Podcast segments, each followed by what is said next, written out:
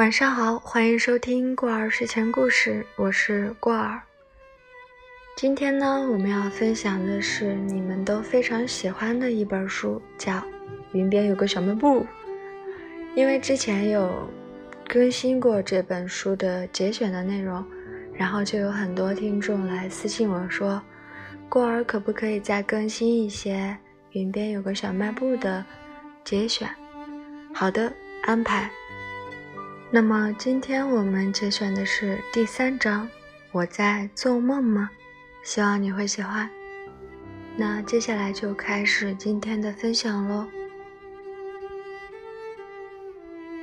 这世上大部分抒情都会被认作无病呻吟，能理解你得了什么病，基本就是知己。在刘十三的九年制义务教育中。差点和牛大田成了知己，牛大田逃学、辍学不学，荒废无度，结果没考上重点高中。刘十三预习、补习、复习，刻苦顽强，同样没有考上重点高中。计划需要毅力，刘十三比谁都了解。他买了市面上一切模拟试卷，既然没能力解答。那就把所有题目都背出来。本子上写“考取重点高中”，他没完成。这里有太多客观原因，但背诵模拟试卷这一条，拼命就可以，任何意外都不是借口。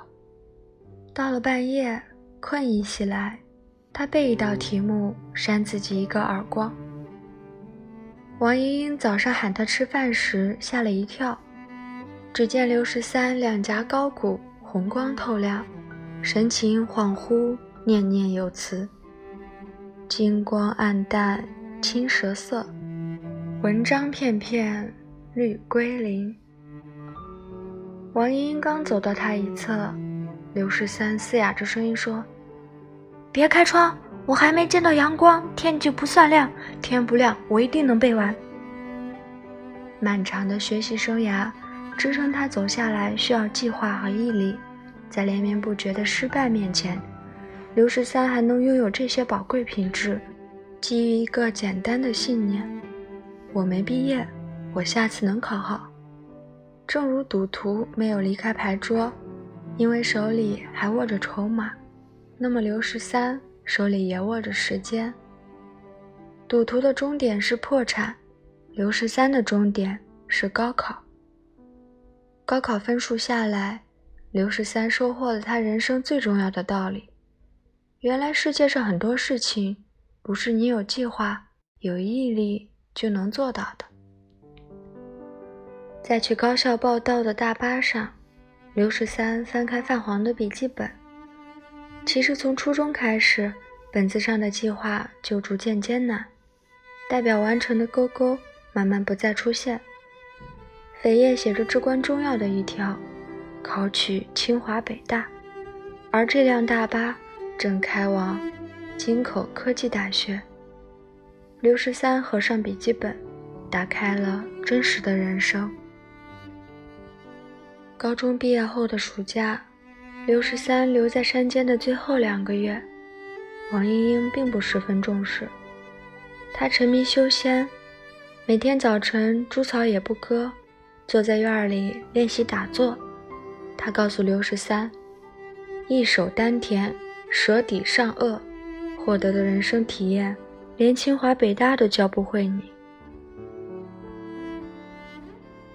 刘十三走前，王莹莹满面红光，每七天辟谷一次，宣称身体将百病全消，无需外孙养老。那天，刘十三起床很早。八月底的山林清晨，像一颗微凉的薄荷糖。青砖岩巷铺到镇尾，小道顺着陡坡上山，院子里就能看见峰顶一株乔木。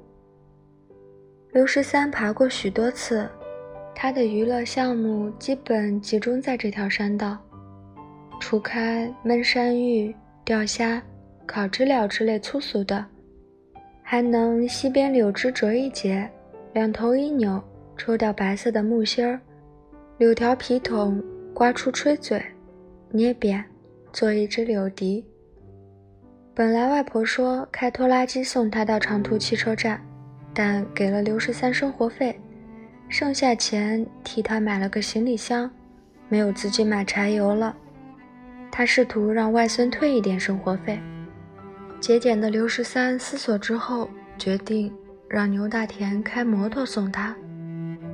刘十三在外婆门外站了一会儿，望着门板上用小刀刻的一行字：“王英英小气鬼。”外婆不识字，曾经问他刻的是什么，他说：“王英英要活一万年。”外婆不屑地敲他头，说：“活到你娶老婆就差不多啦。”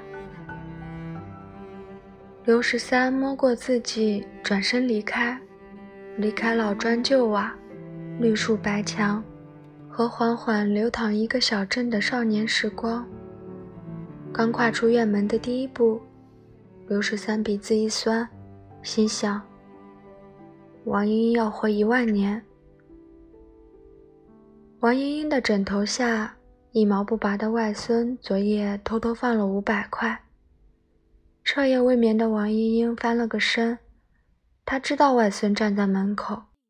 接着，她听到很细的脚步声和行李箱轮子咕噜咕噜滚动的声音。院门被轻轻带上，只剩早起的鸟偶尔一两下鸣叫。王英英推开门，坐到桃树下，不再修炼。老太太抽着卷烟。看淡青色的天光逐渐明亮，发了很久的呆，擦擦眼泪，开始做一个人的午饭。刘十三的行李箱夹带，没钱买柴油的外婆，昨夜偷偷放了五百块。这场告别像个梦境。身为大学生之后的刘十三，趴在桌上睡了很多节课。梦里，小镇落雨、开花、起风、挂霜，甚至扬起烤红薯的香气。每个墙角都能听见人们的说笑声。刘十三看见外婆正在炒菜，院内人影绰绰，大家一起祝贺他：“恭喜刘十三金榜题名，高考状元，旷古绝今，天下无双。”刘十三激动地喊：“原来我是他妈的高材生！”整个教室鸦雀无声。参加英语四级考试的同学们目瞪口呆，注视着突然起身的刘十三，共同停止答题半分钟。监考老师问：“你在干什么？”刘十三揉揉眼睛，迟疑地回答：“我在做梦吗？”刘十三望着自己的室友志哥，心乱如麻。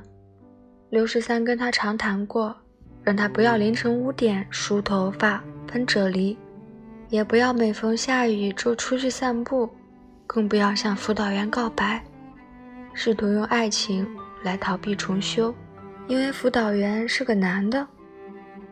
谈着谈着，志哥举起一双丝袜，刘十三大惊失色。问他哪里来的，志哥说偷舍管阿姨的。刘十三差点脑溢血。志哥喜滋滋地告诉他，将丝袜裹住肥皂头，攒很多肥皂头就能凑成一整块。刘十三懂了，小学同学最多愚蠢，大学同学很有可能猥琐。二零一三年冬至。刘十三已经大三，窗外雪花纷飞。志哥含情脉脉地弹吉他，看起来很文艺。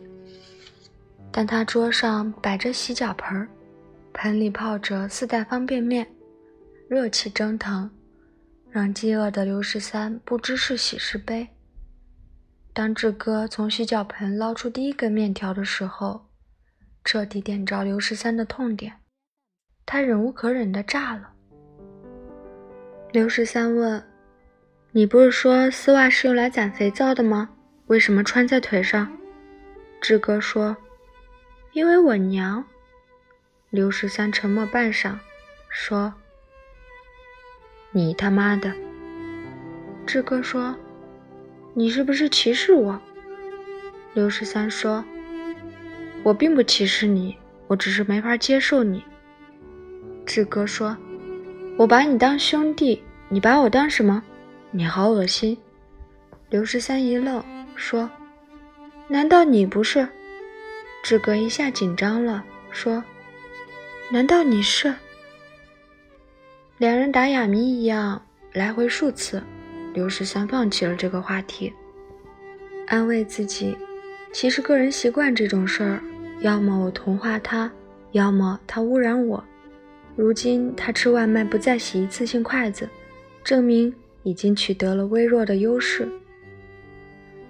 曾经班级组织活动，为自己室友写评语，刘十三原本写的是矫情古怪，要不是相处久了有点感情，我早就搬了。不小心窥视到志哥给他的点评。写的是英俊聪慧，繁华人世间一道亮丽的风景线。刘十三良心受到重击，夜不能寐。